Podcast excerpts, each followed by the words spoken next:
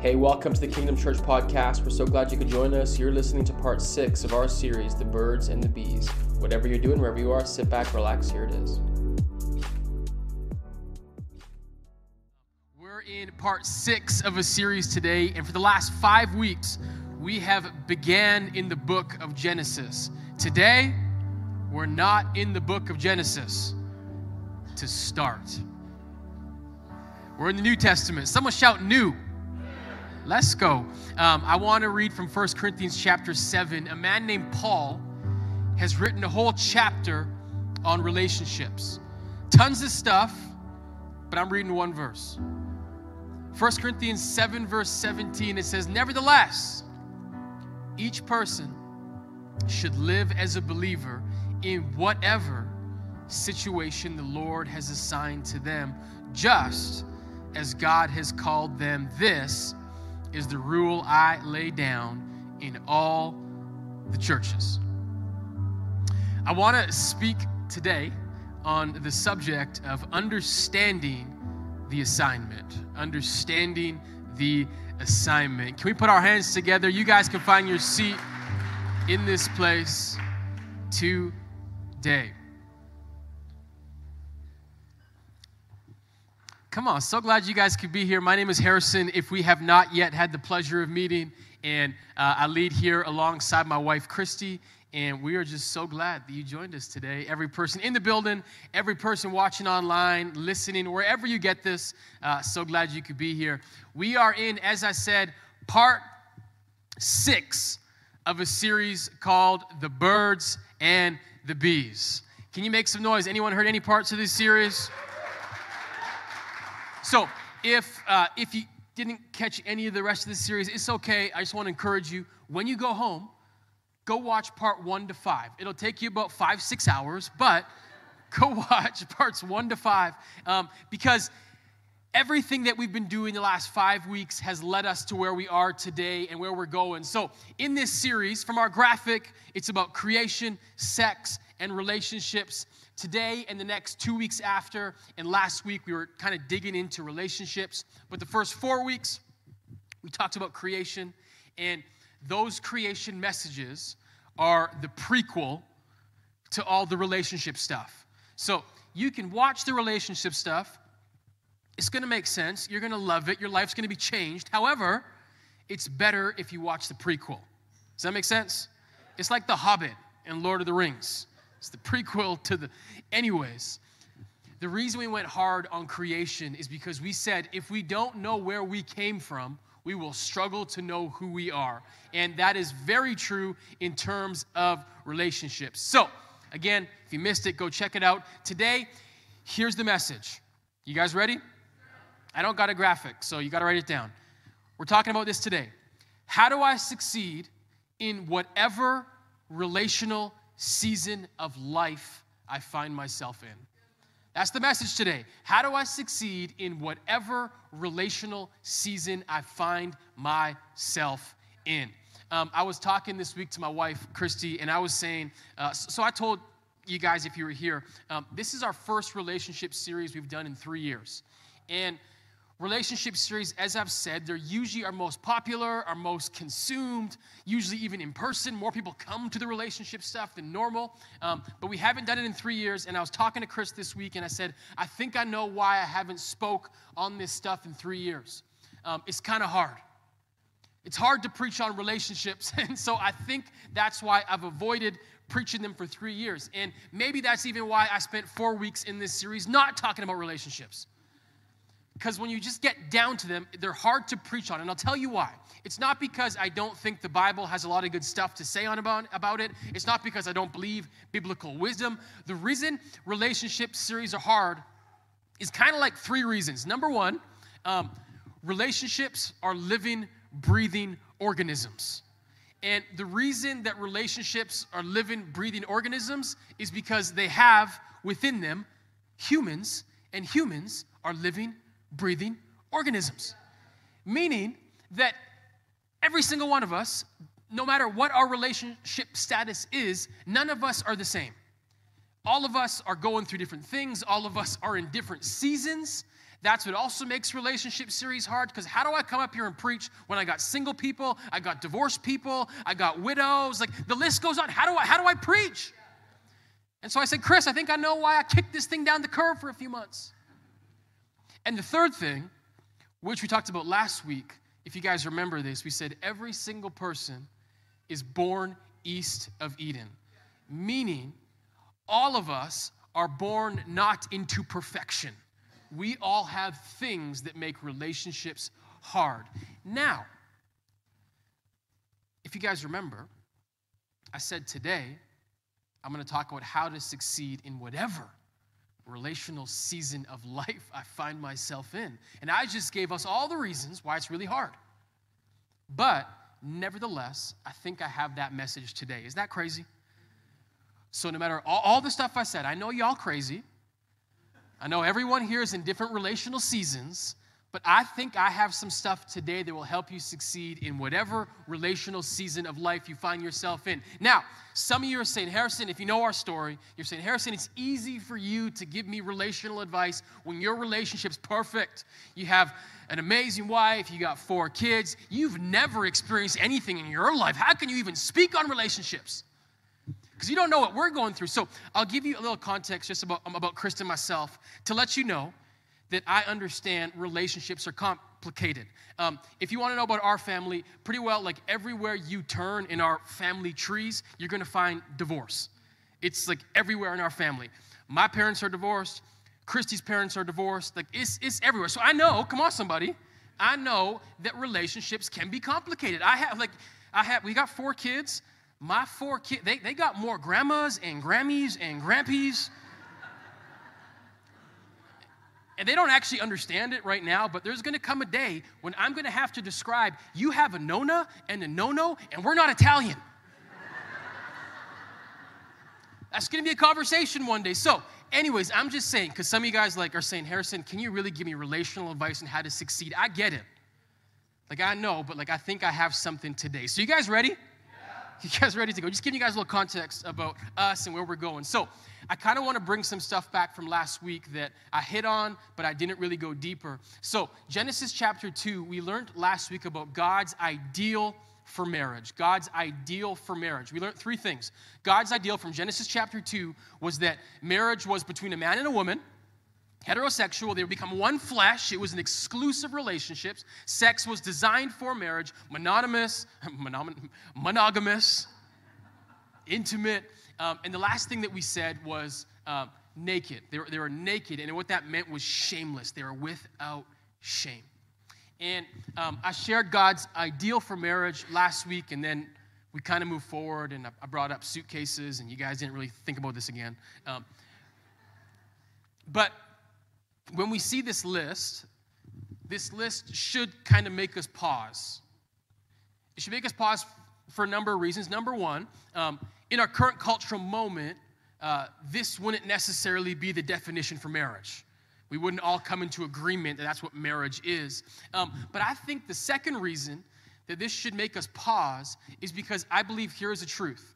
God has his ideal and God has a design for marriage, but lean in. No one has ever hit God's ideal for marriage fully.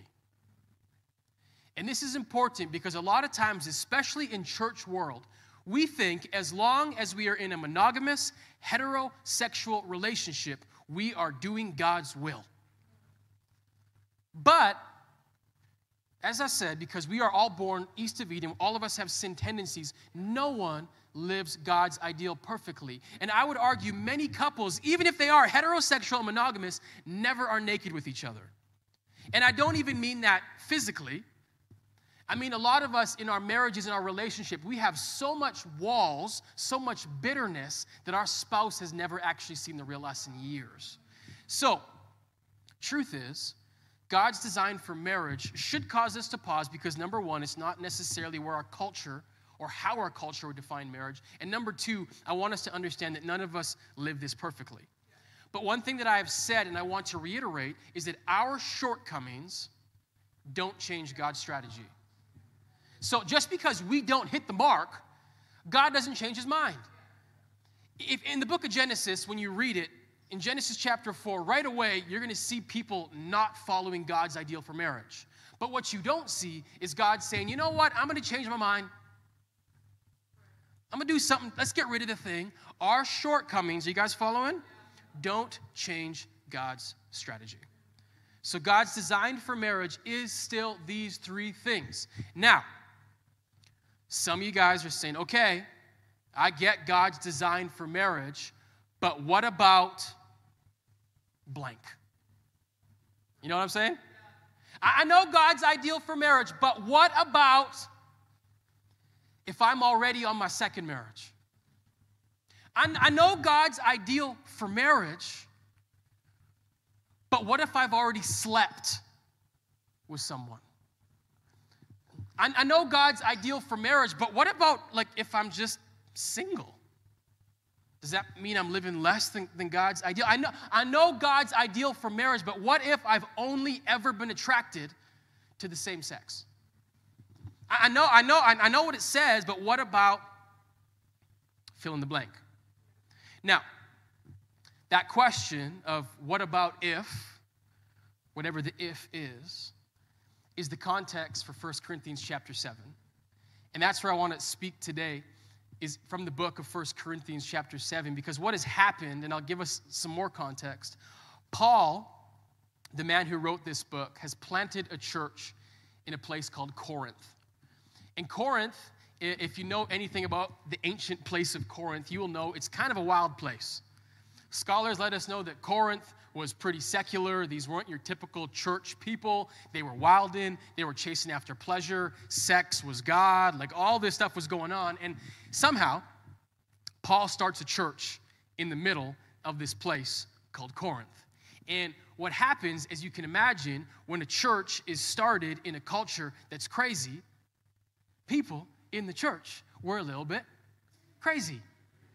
And so what happens, and it's funny, because like when I say the church was crazy, some of you guys are like, in your head, you're like, oh, how crazy could it be? Like, were they talking during the message? Like, what? Oh, you wild Christians. In the context of the book of 1 Corinthians lets us know some of the things that were going on in this church. Like, number one, during communion, that's the thing where we drink the juice here and the bread. In Corinth, they were getting drunk during communion. That's just because hey, I see wine, let's go. Thank you, Jesus. Like that's what was happening in the church in Corinth. People were sleeping with prostitutes because they were like, hey, I got an urge. Like, what am I supposed to do with this? People were literally sleeping with their stepmothers.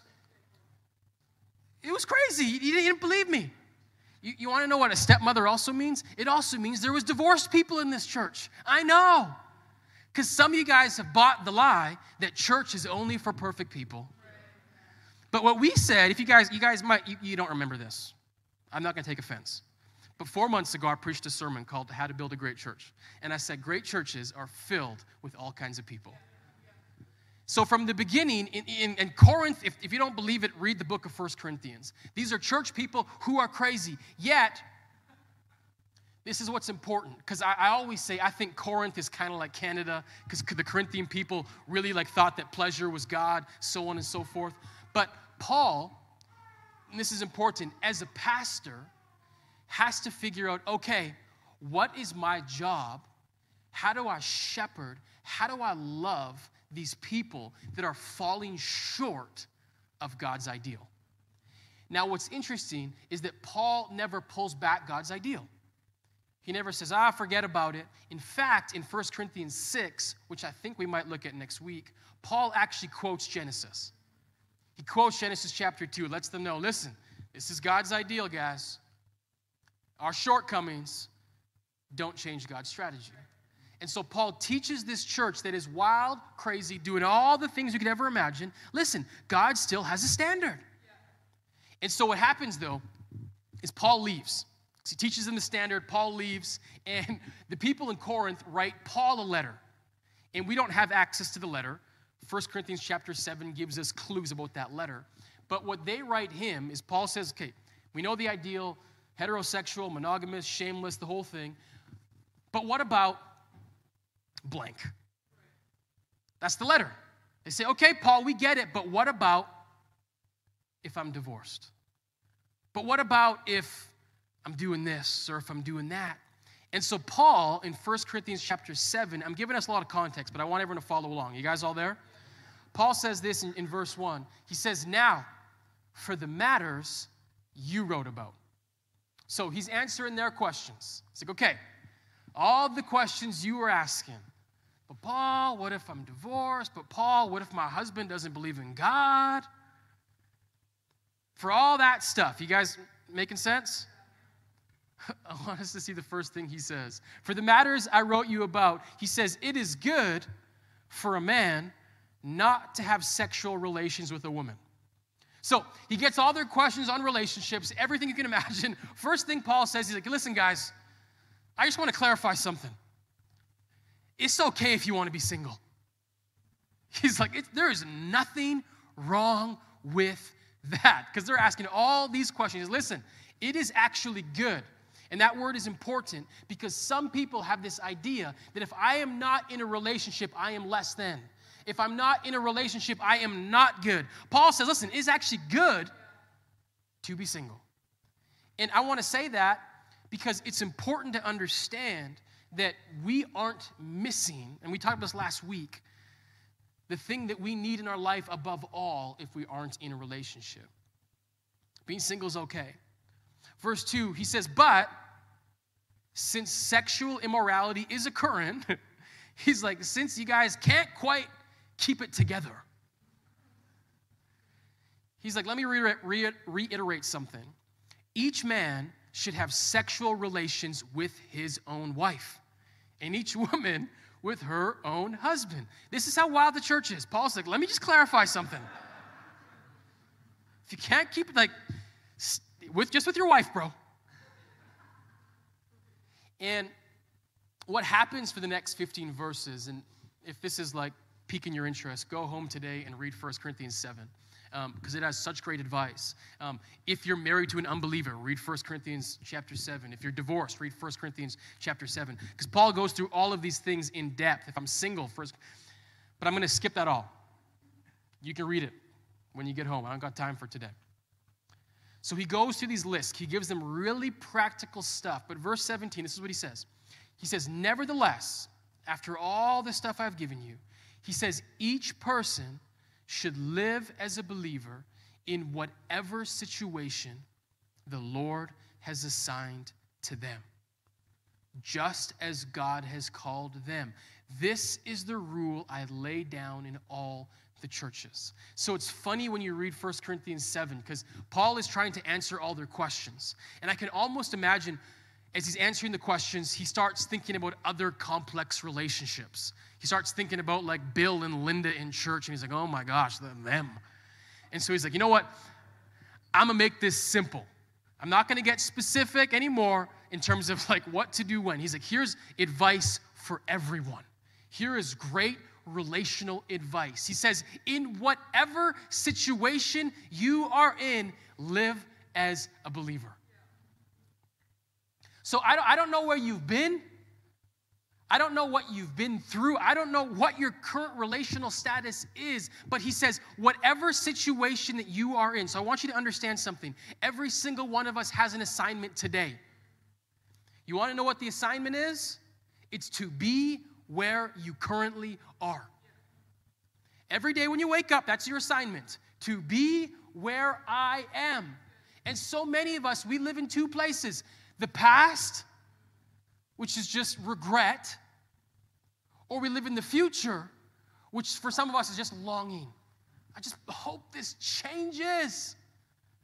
I can't believe I did that. Paul says, you want to understand your assignment? Your assignment is to be where your feet are planted. I hope today when we leave, every single one of us can say, I understood the assignment. Where are my young people at? You don't think I know about TikTok? If you didn't get it, ask your kids when you get home. But the point is this. Far too many of us, I think, would rather be anywhere than we are. And when it says that God has placed us somewhere, I want you to understand something. The Lord assigned this, is what he says. I don't think this means that God is the reason you are where you are right now. Because some of you guys know full well, like, I am where I am because of my own decisions. Like, I am, that's why I'm here. However, what God is saying and what Paul is saying to us is it doesn't matter how you got there or how you got here. It's that you're here. And so that's the assignment. And so what he's saying, this is so simple. This is how to succeed in whatever relational season I find myself in. It's simply this: live as a follower of Jesus in whatever season you are in. Live as a follower of Jesus wherever your feet are planted today. What is my most important identity, no matter where I am? No matter what my relationship status looks like, my most important identification is that of follower of Jesus. So he says, live as such. Now, this is important because I think that we are in a current cultural moment where now more than ever, people are desperately searching for identity. People are desperately wondering, who am I? And what happens is we have all of these things that we think are most important. We think that our gender is the most important thing. We think our relational status is the most important thing. We think our race is the most important thing. We think our income, our job is the most important thing. What Paul is letting us know is that our most important identification is that of follower of Jesus. And if I take that as the utmost importance in my life, I can and I will succeed in whatever relational season I find myself in, as long as I never forget my first and most important calling, which is follower of Jesus. Now, that's the whole sermon. You guys want to go home? Don't say yes. A secondary question, as I give the answer to how to succeed in every relational season, should be this: well, what does it look like to be a follower of Jesus in my current season of life? This is a question. So, because I don't know every single one of you guys where you're at, what you're going through, but here's the question: what does it look like to follow Jesus in my current season of life? Now, because I don't know all y'all's current season, I can't give you specific. However, I can give us what I think are three general principles, and even more than that, there are three choices. Three choices that we can make in whatever relational season of life I find myself in, that I think are choices followers of Jesus will make. Does that make sense? So I want to give us three choices, then you can actually go home. 1 Corinthians chapter 7, again, verse 17. I'm going to give us the first choice here. Again, each person, he says, live as a believer in whatever situation the Lord has assigned to them. Hone on this part. It says, just as God has called them. Just as God has called them. This is the rule I lay down in all my churches.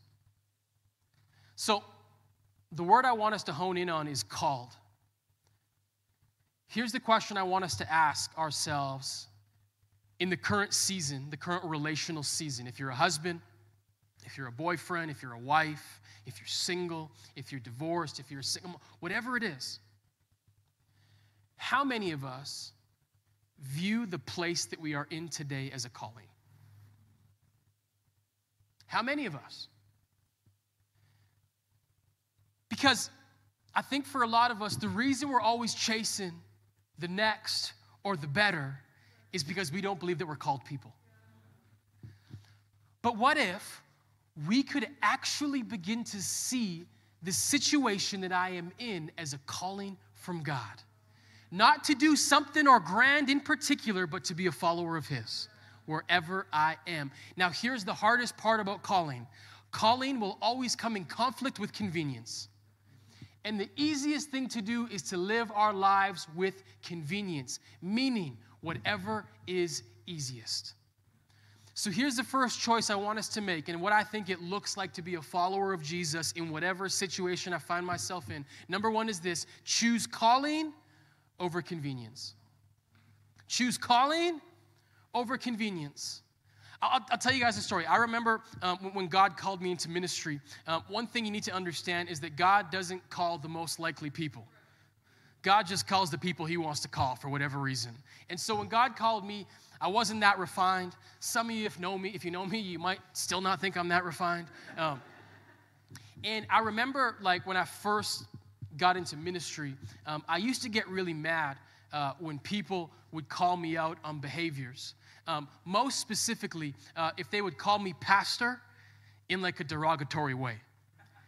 And what I mean by that is, like, if I got angry, someone would be like, "Come on, pastor."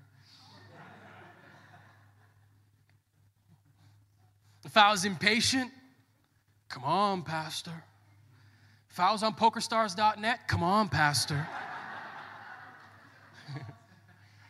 And I remember I used to get really mad. And I used to say to myself, why can't I just be Harrison? Why can't I be myself where I want and when I want? And then I read James chapter 1. And it says, not many of you should become teachers. Actually, I don't think it's James 1. I think it's James 3. We can edit that.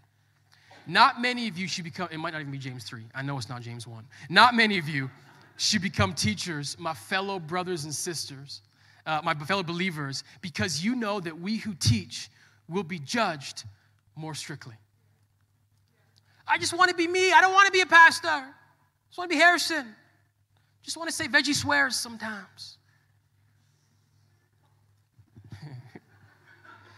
A veggie swear is not a real swear. It's like, it's instead of saying, like, you say freak. Like, oh, freak my toe. That's a veggie swear. Welcome to church. You guys don't get it? Because real swears are like meat. So it's the vegetarian version. Anyways, let's get back to the message here. None of you guys get that? Oh, my God. And now when the sermon ends, that's the only thing you're going to remember from today. How was church? I learned about veggie swears.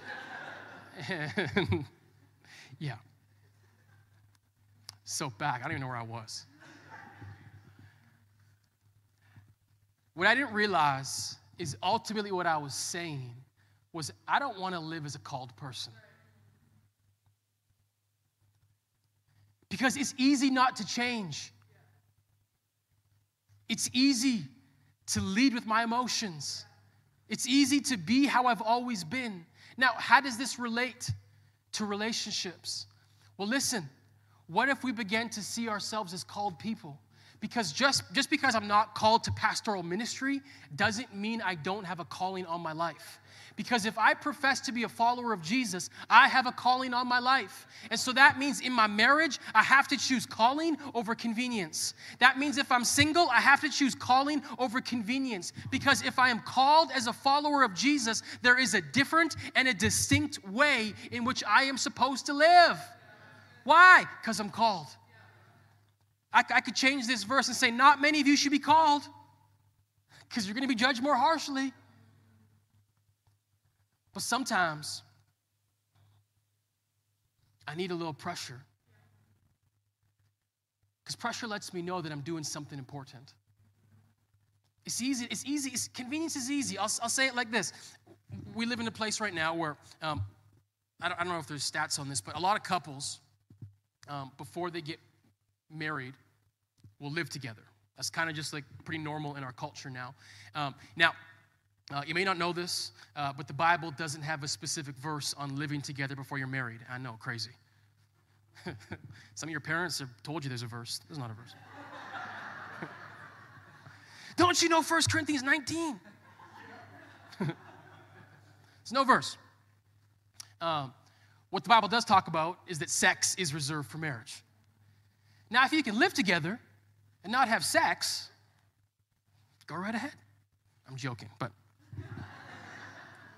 follow me. So what's hard, though, is for the Christian couple. It's like, man, I want to honor God I want to wait until I'm married, but like, we got 2 sets of rent that we're paying right now. You know what I'm talking about? We're paying for 2 groceries. And we're not getting married till 2025. It would just be so much easier if we just lived together. And listen to me, financially speaking, it's probably the most convenient decision. But here's the question, am I called or not? Because if I'm called, I have a different barometer in which I view the world. I have a different lens through which I view things. I view things as a called person.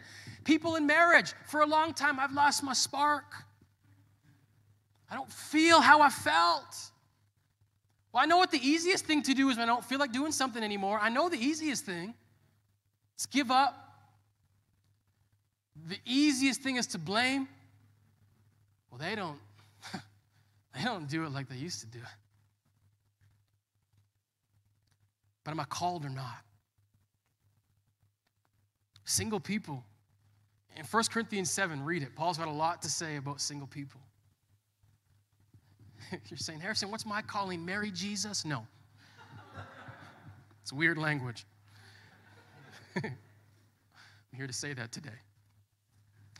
But Paul says, if you're single, he says the best part about being single is you have more time for ministry. That's your greatest advantage. And so what that means is this. If I want to live a fulfilled life as a single person, as a follower of Jesus, that means there's going to be times where I'm actually available because I'm single. But that's going to mean on the nights when I want to sleep a little bit, when I want to have a little me time, it means I have to choose calling over convenience, because that's what it means to follow Jesus. Is that making sense? So first choice is we choose calling over convenience. And again, I'm really just flying through 1 Corinthians 7, pulling some things out at a bird's eye view, so read it tonight. Verse 23 now, he says, you were bought at a price. Do not become slaves of human beings. Now, there's so much going on here, but what's important for Corinth, I think what's important for us in our culture, is that we live in a time and space when it talks about freedom. For us in our culture, freedom is essentially defined as doing whatever I want. That would be culture's definition of freedom, doing whatever I want. Do as thou wilt. Now, what's interesting is that Jesus and the Bible and Jesus is a freedom guy. He speaks a lot about freedom. The Bible says in the book of Galatians, it's for freedom that Christ has set us free. The Son of Man has come to seek and to save. So he's about freedom too. But where we get into a little bit of an issue is that culture's picture of freedom is different than Jesus' picture of freedom. Both are offering us freedom, but both can't be actually freedom. Now, Jesus' freedom is really interesting because in culture it says freedom is found in getting rid of all boundaries. You'll be free the less you're restricted. Jesus says freedom is found by coming to me. Come into a relationship with me, and I'll show you what true freedom feels like. Now, here's where it's hard. The absence of restrictions is different for all of us. Most of us base our restrictions on what we feel. The question is this: how do we know what's correct? Because I'll explain it like this. I was thinking this morning, I haven't sussed this out. This is the very first time you're all hearing it. It was in my head this morning. Let's see if it works. If it doesn't, second service, we'll never hear it. But I was thinking about the Anthony Henday. And what's interesting is that the Anthony Henday, depending on the weather, my perception of it's very different. In the summertime, when it's really warm outside, the entire time when I'm on the Henday, all I'm thinking is, why is this thing so slow? The speed limit should be 130 on this thing. Like, let's speed up, people. That's my thought process the entire time when I'm on the Henday in the summer. Now, when there's been a big blizzard and a big snowstorm, when I'm on the Henday, you want to know what my perception is the whole time? We got to slow down. This is who invented this thing? It's crazy. And so here's where it might break down. I'm going to try to explain what I'm thinking with this. My point is, how I feel isn't the most accurate representation of what is actually good for me. And so if I don't have a set level on what is actually freedom, I'm always gonna fail when I'm following my feelings, because my feelings lie to me. And so sometimes what I need for my own safety is a sign in the ground that says maximum 110. Or is it 100? 100. The end day's 100. So the beauty about following Jesus is that Jesus gives us a set direction for our life. And what he says, if you come on this path, he says, the end of this path is freedom. But my feelings won't always line up with where Jesus is calling me. So here's the second choice I have to make. It's simply this: don't make feelings final. Don't make feelings final. Now, this is great life advice, so you can write it down. This is great financial advice. Come on, young people. Come on, older people getting near retirement. This is good financial advice. Don't make feelings final. What's interesting is that most people would agree with this. When it comes to relationships, throw it out. And the vast majority of us, when it comes to relationships, we make our feelings the ultimate arbitrator of truth. Emotions are good because they're given to us by God. They're good, but they are not God. Meaning my emotions, they have a place in my life, but they can't be in the driver's seat. Because I don't trust myself to not change. And so how can I trust myself who's constantly changing? The beauty of God, he says, I never change. Here's my thing with tattoos.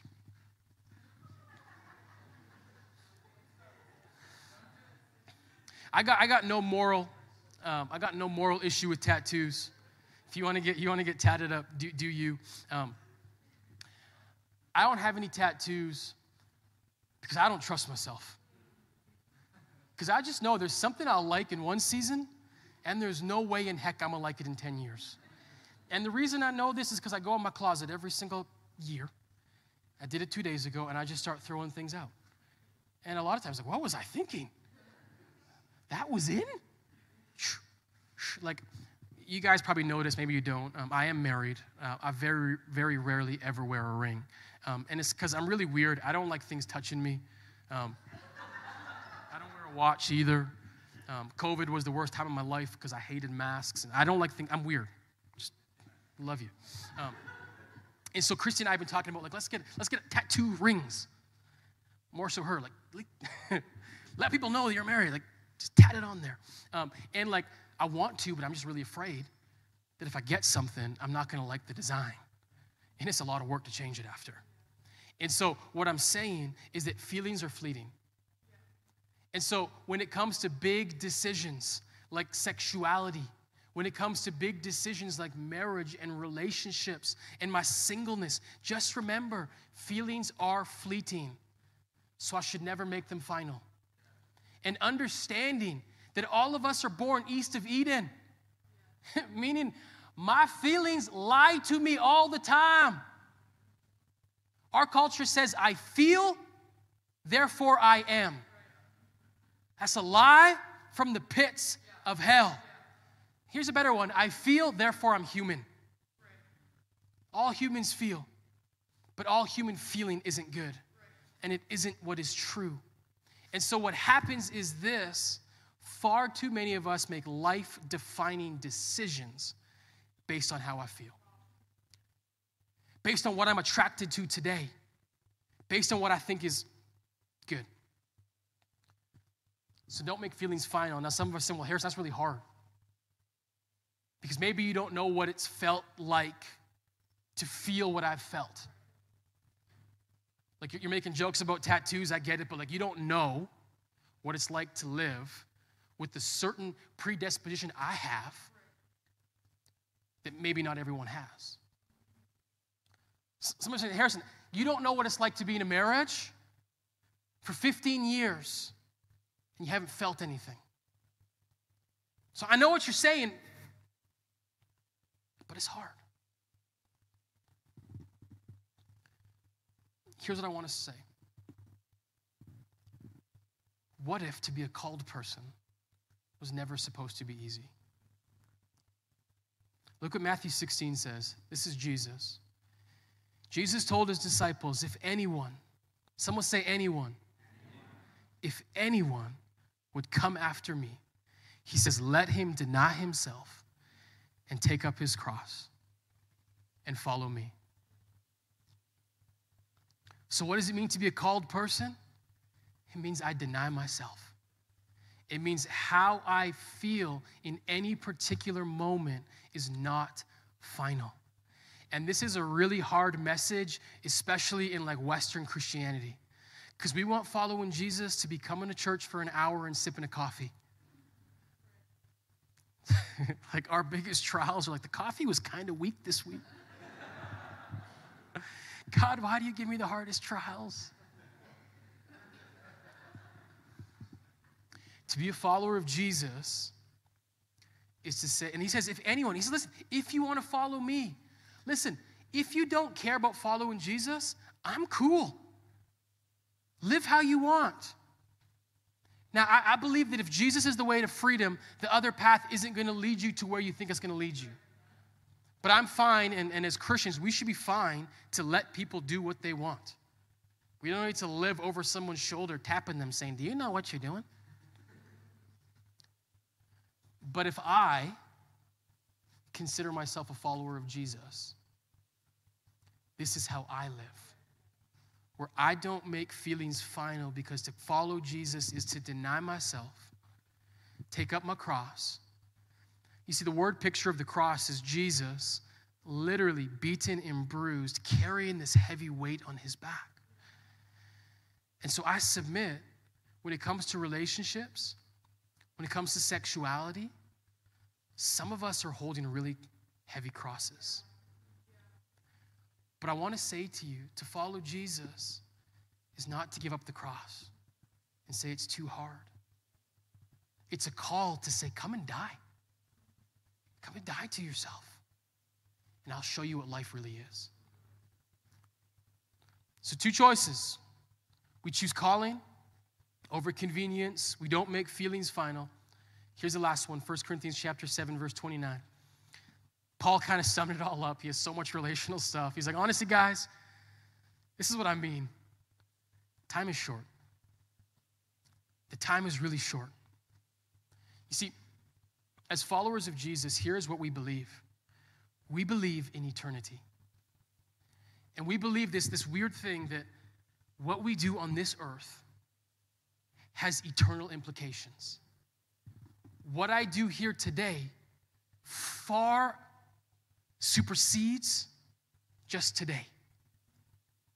Now, there's a math principle that's really interesting. And I've shared it before, but it always kind of blows my mind.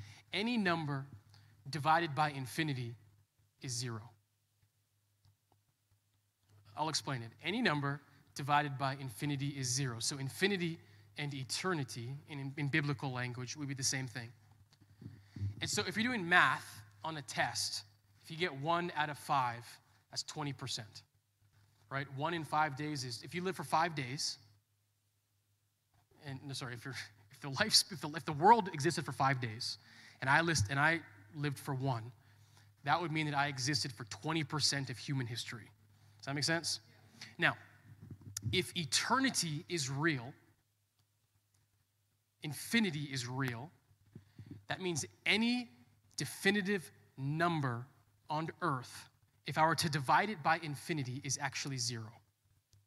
So if I were to live 90 years, it's like I lived a great long life, 90 years. 90 divided by infinity is zero.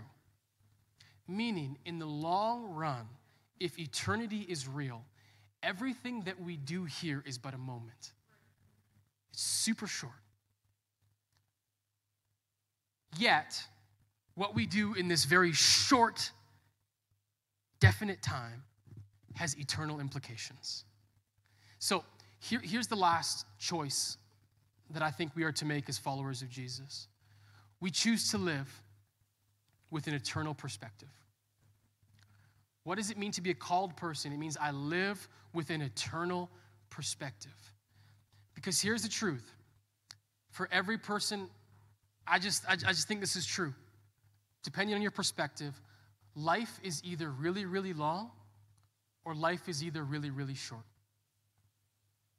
Now, as followers of Jesus, I think that we are supposed to live with the perspective that life is really, really, really short.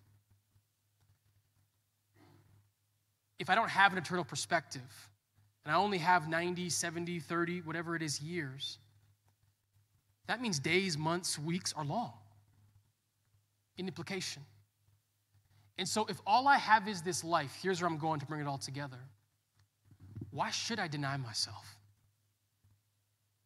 How can I not follow my feelings, Harrison? For some of us, listen, it means this. It means I might be called to celibacy. Celibacy means I'm not getting married. Well, Harrison, how could I ever live a life of celibacy?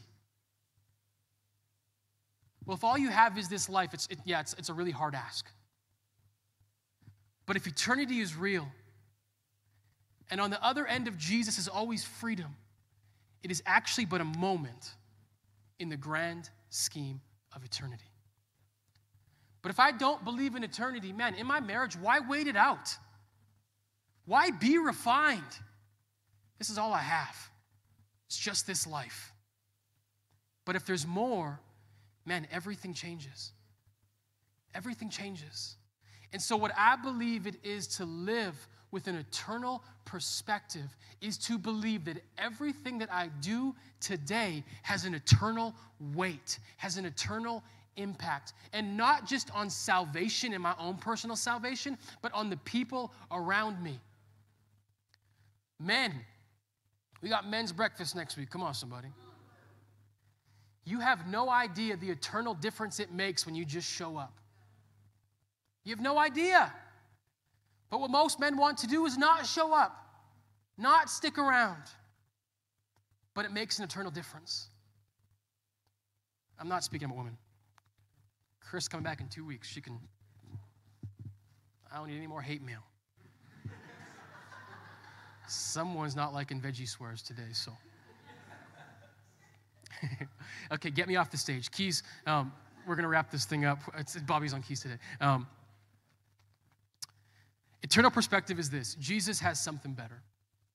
He has something better. John chapter 10, verse 10, it says the thief, that's the enemy, the devil, he comes to steal, to kill, and to destroy.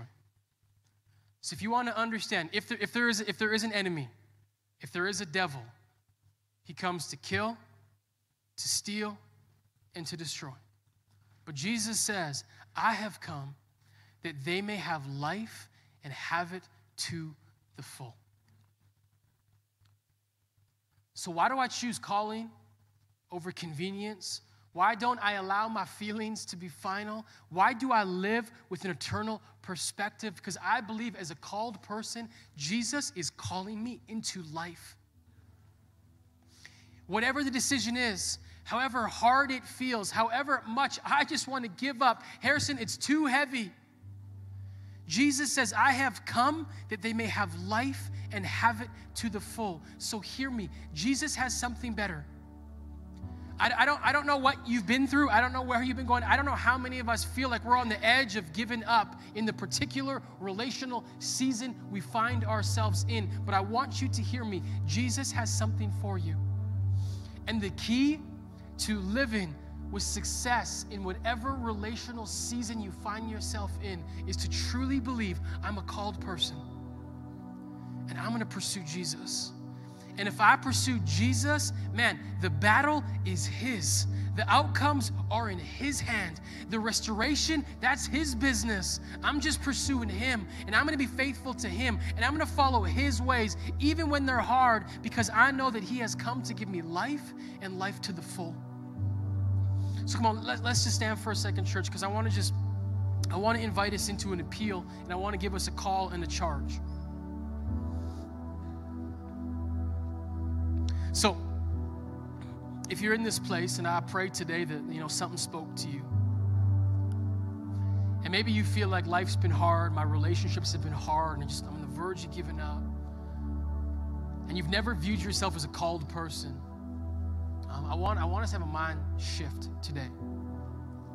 So every head bowed, every eye closed, I want to do two things. Number one, if you've never made the personal decision to follow Jesus, I want to give you that opportunity to just say, man, Jesus, I'm following you. Your way is better. That's my first call. My second is this. If you're in this place, if you've already decided to follow Jesus, but you've never actually lived as a called person, you don't know if you've ever actually carried that cross, you haven't felt the weight, the burden of self-denial, but the other way just hasn't brought you peace. The other way of indulgence hasn't brought you life. If that's you today, every head bowed, every eye closed, either of those things, can you show me your hand? I'd love to pray for you. Thank you. You just say, man, I want to just chase after Jesus. I want to live as a called person. Can you show me your hand? So Jesus, you know every single hand, you know all of our hearts, you know the times, the places we felt like the weight's been too much. God, we want to live as your followers. So I just pray for us in this place, Holy Spirit, that today would be the kickstart that we need. God, that you would just show us who you've called us to be and what it looks like to live in calling in our particular season. We love you, Jesus. We pray in your mighty and holy name. Amen, amen, amen.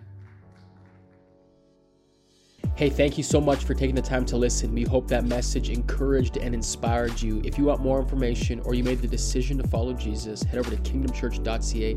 We would love to connect. Until next time, take care.